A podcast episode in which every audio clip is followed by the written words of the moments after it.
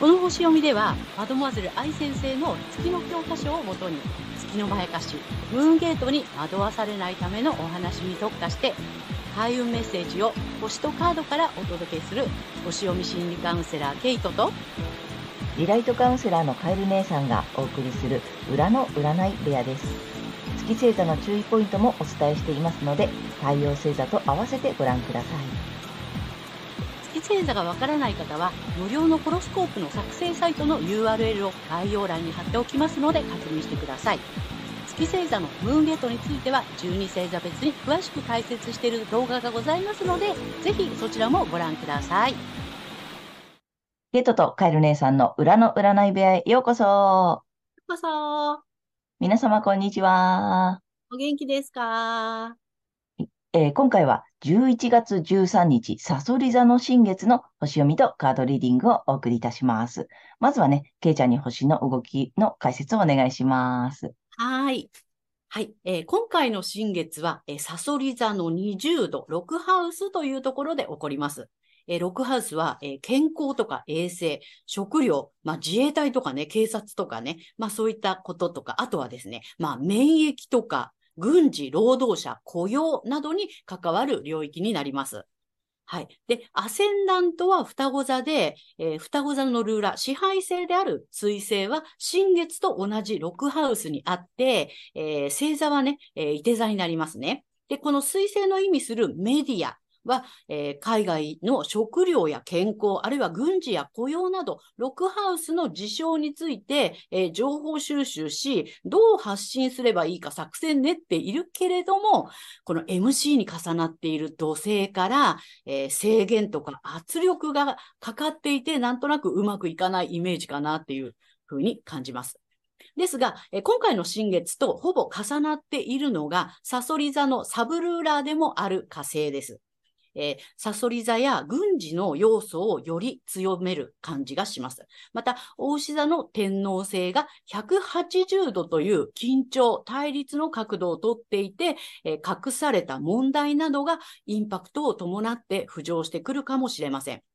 この一触即発バッチバチの緊張状態を、えー、緩和してくれるのが、えー、魚座の海洋星。これ、オーブっていうね、角度の許容範囲なんですけども、それを広めに取ればね、レクタングルという、えー、長底の三角形、直角三角形が形成されます。そして、えー、この新月のサビアンシンボル。サビアンシンボルは1度プラスして21度で読むんですけども、これがですね、面白いワードがついていて、えー、職務放棄兵士。職務を放棄する兵士っていうことですね。で、このキーワードがね、反抗心、信念、頑固となっています。で、新しい意志を押し出すことで古い環境に異を唱えるという意味があります。なので、えー、私たちの意識はこの浮上した問題に対峙し、流されることなく、新しい意志を押し出すことで、今までの環境を受け入れずに声を上げていくという流れになりそうです。で、個人的にも今まで見てこなかったこと、隠してきたこと、え、潜在意識の奥深くにしまい込んでなかったことにしたことなどが、まあ、インパクトを伴って浮上してくるかもしれません。それは特に健康についてや、え働き方に関わる場面だったりしそうです。で、この浮上した問題に向き合い、流されたり諦めたりせずに、この社会でこう生きていきたいというビジョンに沿った新しい意思を押し出して、今までの環境を受け入れずに、こうしたいんだと声を上げていくことになりそうです。前回の、えー、満月で大きな夢の中に逃げ場なしで飛び込むことにチャレンジし、今回は古い環境に染まらずに新しい意思を押し出していくことなどを促され、私たちの気持ちもそちらに向かっていきそうです。ですのでね、あの、信念をね、試される、そんな2週間になるかと思います。大まかな流れはこんな感じです。ありがとうございました。ありがとうございます。なになにこのバッチバチって。バッチバチ。バッチバチなのよ。なんか角度的にはバッチバチなんだね、じゃあ。そうそうそうもう睨み合ってる、正面で。で、火花散らしてる感じ。もう。うん。火星と天皇星。これはちょっとやばいんだよね。うん。だけども、まあね、あの、魚座の海洋性がうんこうしょ召喚剤というかね、干渉剤か、干渉剤になってくれる感じかなと。うーんうんうんなんかそれです、やっぱなんかすごい見直しとかさ、うん。まあね、ここ最近もね、ニュースとかでもさ、結構話題になるけど、なんだろう、その古いシステムを新しくしようとかさ、うんうんうん。なんだろう、ね、見直ししようとかさ、すごいそういうさ、価値観とはまた違ったなんか世の中のシステムみたいな、あもう現実的なところがね、そうそう、がさ、出すごく始めてる。うん、ね、新くし、新しくしていこうみたいなさ、っていうか、まあ、せざるを得ないみたいなさ、なんかそういう動きってすごくあるじゃない？こうこ、ん。最近。なんかね。それ、そういう感じだよね。また、こう、古いやり方をまた新しくしていきましょうとかさ、それは本当は、あの、なんだ、嫌だったっていうかさ、そうじゃなくて、こういう新しくしていく方法もあるんだよってことを、なんだろう、こう、打ち出していきましょうみたいな感じだね。もうね、なんかね、もう反強制的にみたいな感じよあね、そうそうそう。なんか押し出されつつ、もう私たちも声を上げていきましょうみたいなさ、うんうんそういう流れだね。こんな気がするよね。ああ、うん、本当、あれよね、現実的に実生活でとかね、さっきも仕事と、なんだっけ、うん健康とかって言ってたもんね。うん。あ、働き方か、健康と働き方うんについても、やっぱり変わっていく場面が増えてくるよってことなんだね。うん、そそのエリアでね、起きてきてるよね。うん。すごいすごい。なかなか、だからやっぱり、うん、変えていけることは変えたいって言っていこうみたいなね。そうそう。うん、うん。もっと私たちの意見を出してもいいぞみたいな。うん。なんか。今までだったらもう仕方ないよね、みたいな。うんうんうんうん、仕事だからさ、みたいなね。うんうん。えまあ、ほね、リモートワークになったって楽になった人もいるわけだからさ、やっぱそれもありだよねっていうことをもっとちゃんと言っていこうみたいなうん。感じだね。ね。ああすごい2週間になりそうな感じだね。ですね。新年試されそうな気がしますよ。はい。ということで皆様ぜひ参考にしてみてください。はい。ということで、あの、今日第3弾ですよ。はい。あのー もうね、ここ2回ご覧いただいている方もいるかと思うんだけど、あの、皆様からリクエストをいただきまして、えー著名人とかね、まあ、有名人とか芸能人の方でね、月星座が、まあ、わかる人なんだけれどもね、うんのね、あの、参考例としてさ、皆様にこう、紐解き方というかね、解釈の仕方をさ、少しでもこうね、なんか誰か分かってる方だとね、うん例題があるとね、わかりやすいかなということでね、ご紹介してます。はい。はいということで、これ第3回目は、どなたを、はい。まあ、これはね、ちょっとね、成功例という感じでね、お伝えしたいんですけど、ヒカキンさんです。あ、この YouTube をやっているものとしては、もう、もう本当にさ、か神様のように上がる。神様ね、本当よね。もう全然もう足元どころか、もう麓にもたどり着かないけれども、ね。まあね、ヒカキンといえば、皆様ご存知だとね、こうやって YouTube をご覧になっている方はね、ご存知かと思うので、なので今回はだから、成功例。そうです。ね。うんあのここ2回、前回2回はさ、まあちょっとまやかされちゃったのかなっていうお話をしてきてさ、ね、わかりやすく、あの、月の解釈、ご理解いただけたらと思ったんだけど、まあちょっと別角度から、はい。ね、成功してるとこんな感じかなっていう話もさ、うん面白いかなと思うんだよね。ね、そうそう。そんなはい。ということで、じゃあ、けいちゃん、ヒカキンさん、お願いいたします。はい。これはね、これ月に騙されてない、これね、成功例じゃないかっていうことでね。はい。で、ヒカキンさんのえ太陽は大牛座さんです。はい。でね、あのね、残念なことに出生時間が不明なので、はい。で、い出して、一応12時みたいな感じで出してみると、えっ、とね、月がね、天秤座さんか、サソリ座さんかのどっちかなのね、境界なので、で、そうすると、この、えっ、と、まあ、月天秤座さん、月サソリ座さんのね、いろいろこう、まあ、特性というか、あるかと思うんですけれども、例えば天秤座さんだったら、こう、おしゃれに見られようとこだわっちゃうとか、みんなと仲良くしなくっちゃって、こう、すごくね、えっ、と、エネルギーを使っちゃうとか、あるいはサソリ座さんだったらば、この人間の深いテーマにすごくこだわるとか、ね、ちょっとこう、まあ、ダークサイドじゃないけど、ちょっと暗いようなイメージがあったりとか、ね、そういうふうに見られたいみたいなね、謎、謎めいて見られたいみたいなね、うん、そういうところがね、ちょっとね、垣間見れたりするんですけれども、ヒカキンさんにはそのような要素を 全く感じないなっていうね。だから月にとらわれてないんじゃないかなって。うん。うん。そうだよね。まあ、あのね、まあ、ご本人と直接会ったこともないし、本当の性格とかね、こう裏の部分って、まあ、わからないけれども、表面的に見ててもそういう部分は、まあ、確かに見当たらないよね。うん。うん。ねそうそう。で、お太陽がお牛座さんだから、うんまあ、お牛座さんの良さっていうのがあるわけじゃない？そうです、そうです。うんはい。だから、こうね、なんていうの、実直というかさ、うん。ね、その辺がすごく、逆に分かりやすく出てるあよね。そう、そうなんだよね。で、もともとその大牛座さんはお金にも関係する、うんまあ、星座なんだけども、うんまあ、大牛座ってこの世の豊かさを享受するっていうね、まあ、そういう意味合いもあるし、えーキーフレーズは I have で、私は所有するという。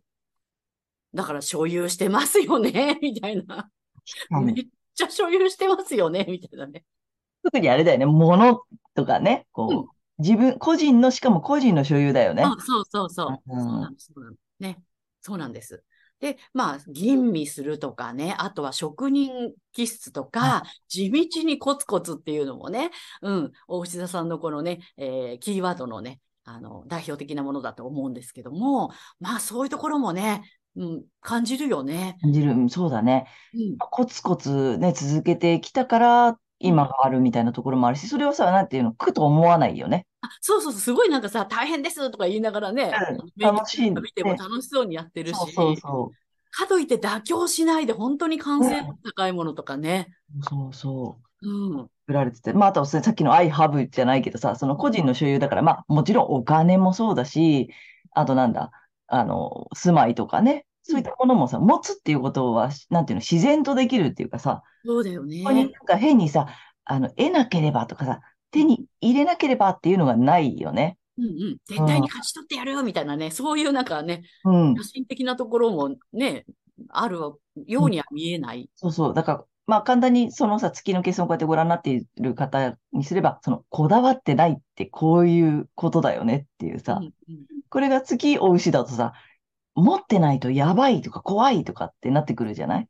そうなんだそうじゃないよね。やっぱり太陽がお牛座さんだから、普通になんか、こう手に入れるみたいなさ、うんうんうん。持つみたいなさ、お金あるみたいなさ、そうそうそう。ね、時計とかもねたくさん買ってみたりとかさ、そうそうそう。で、買っちゃったーってね。で、うんあの、ご会長ですみたいな感じで同時をしてたりね。そうなんだよね楽。しんでるなっていう。うん。うん。そうだ。まあだから、て、月星座が天秤かサソリかどっちかなんだよね。うんなんだよね、時間でね。そうでも本当どっちにしても、その要素はまあ、こうやって見て、あ、周りから見てても、ちょっと見当たらない、うん。うん、感じかな。うん、とらわれてないんじゃないのかな。だからこそうまくいってるのかな。そうそう。だ、だ、だからといってさ、周りと調和ができないわけでもないしさ、ね、仲良くね、YouTuber 同士でお友達の方とも仲良くやってたりするし、まあ、天秤座の、もし天秤座だとしたらそうだし、で、逆に月がサソリだとしたら、あれよね、そのダークサイドというかさうん、あれ、あの、月サソリ座さんの特徴としては、その裏の裏まで知ってないととかね、そう。あの、世の中の仕組みの本当の意味とはとかね、そうそういう ことを知らないとダメとかって思いがちだけど、そんなこともなさそうだもんねなさ。そうよね、なんかね。本当になんか目の前の楽しいことを、うん。なんだろう。本当にさ、なんて言ったらいいの？あの、面白いんだよね、見てて。だからさ、そうだよね。そうう、難しいこととか一切言う、言わないじゃない？そうね、そうね。あそこがいいとこだと思うんだよね。そうね、本当にね。うんうん。バター山のように買ってきてさ、バターでさ、しゃぶしゃぶとかさ、なんか、なんか、ただただ楽しい、見てて、なんかほっこりするっていうかさ、うん。あそこがひ、なんかこう、人気の秘訣？っうん。そうだね。て思うんだよね。でも、やっぱりちゃんとコツコツ努力もしてるし、結構ね、編集なんかもご自身でやられてたりするっていうこともね、聞くからさ、うんうん。そんなところもやっぱお牛座さんっぽいよね。そう、本当そう思う。うん。うんなので、まやかされてないとこんな感じだよ。そうね。の。今日はお伝えしたいんだけれども。成功例としてね。うん。うん。そう、だから太陽のまま、太陽の良さを生かして、うん、まあ、そこにもなんていうの、やりすぎずっていうのも必要だよね。うん。そうね。自然、だからやっぱ自然体でいることなんだよね。うん、そうだと思う。本当に自分らしく太陽を輝かせてると、あんな感じなんだろうなっていうう。ん。うん。そうなんだよね。うんで、多分ね、まあ、ヒカキンさんはさ、その月星座がなんてご存知ないと思うからうんさ、そこに引っかからないようになんてことも意識してないと思ううんうんうん。から、うんだからこそ逆に本当にここにはこだわってないっていううんのもさ、すごいよね。えすごいよね。うん。まあ、おしゃれじゃないわけでもないんだけれども、そう、うん。ね、なんかほら、まあ、ブランド物とかもちゃんとさ、なんかお買い物とかって言ってたりもするしね。うん。でも、こだわって、なんかつ、なんていうの？こだわり出すとさ、月星座だからさ、ちょっと、は、変な話、変な方向行っちゃうんだよね。そうだね。逆に、こだわると。うん。でも、それもないじゃない？やっぱり。うん。うんああ、やっぱすごいよね。うん。すごいよね。うん。まあ、他の方もそうだけどさ、こう人生の中で一度や二度まやかされることがあっても、まあ、それはよしとしようみたいなさ、なんかあるじゃない、そういう時って。うん。だからまあ、これからさ、などこかに引っかかる部分があるかもしれないけど、まあ、太陽の、なんていうの？ありのままうん、うまくやっていただけると、こんな感じに、楽ねしそうに、うん。ね、あの、成功するんだよねっていう感じかな。そうだね。ううんん。いい例だと思います。そう、うん。あの、ぜひぜひ、この、まあ、今回面白いよね。ちょっと月星座が2種類可能性があるよ。そうそう。ね。うん。っていうのも面白いところだし、で、どっちにしても当てはまってなさそうだよねっうん。ていうところをね、ちょっと皆様にもぜひさ、まあ皆様から見たヒカキンさんっていうのもあるかもしれないけどさ、ね、ちょっと参考に、お牛座さん、太陽がお牛座さん。はいうんで、月が、えー天秤座か、えー、サソリ座か、どっちかっていう目でね、ちょっと見ていただけると、まだわかりやすいかと思うので。うんということで、今回はヒカキンさんをお送りいたしました。いげいちゃん、ありがとうございます。はい。えーということで、この後は引き続き12星座に行きたいと思います。お願いします。はーい。では、今回の新月が伊手座さんにとってどんな新月なのかってことでお伝えしていきたいと思います。えー伊手座さんが古い環境に染まらずに新しい意志を押し出すことなどを促されるエリアは潜在意識、秘密の部屋、自分だけの空間、ネット上などの目に見えない領域になります。えー何の制限も、えー制約もなく自由に選択できるなら、本当はどう生きたいかという心の奥にある新しい意志を今一度確認して、しっかりとした自分軸を確立していきましょう。そして、えーこの時期のラッキーアクションですが、発展のキーワードは積極的、自立、誇りなどです。義務、働き方や健康の領域で、えー失敗談や成功体験など、自分の経験を自信を持って伝える、または教えること。えー、伊手座さんの広く遠くを見渡す視点のお話っていうのは周りの方にとっても基地になるでしょう。ぜひね、これやってみてください。そして金運アップの鍵ですが、えー理想の状態やビジョンや叶えたいことを仲間にシェアすることです。えー仲間と一緒に叶えたいことならなおさらですが、より、えー具体的にイメージして伝えると良いでしょう。はい、ここまでが太陽いて座さんへのメッセージとなります。ここからは月いて座さんへの注意ポイントです。で月の解釈ということでね、毎回お伝えしているのですが、今回はですね、その星座の代表的なキーワードということでね、お話ししたいと思います。えー、伊手座さんの、えー代表的なキーワードは、精神性、えー哲学的、広く遠くなどですね。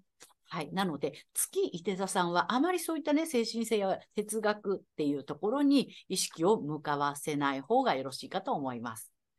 で、そんな月伊手座さんがこの時期ですね、潜在意識秘密の部屋、自分だけの空間、ネット上などの目に見えない領域で環境や慣習を拒否して意思を貫きたいという思いが出てくるかもしれませんが、えこの時期はそれは全てを失わせるムーンゲートにつながる月のまやかしなのでご注意ください。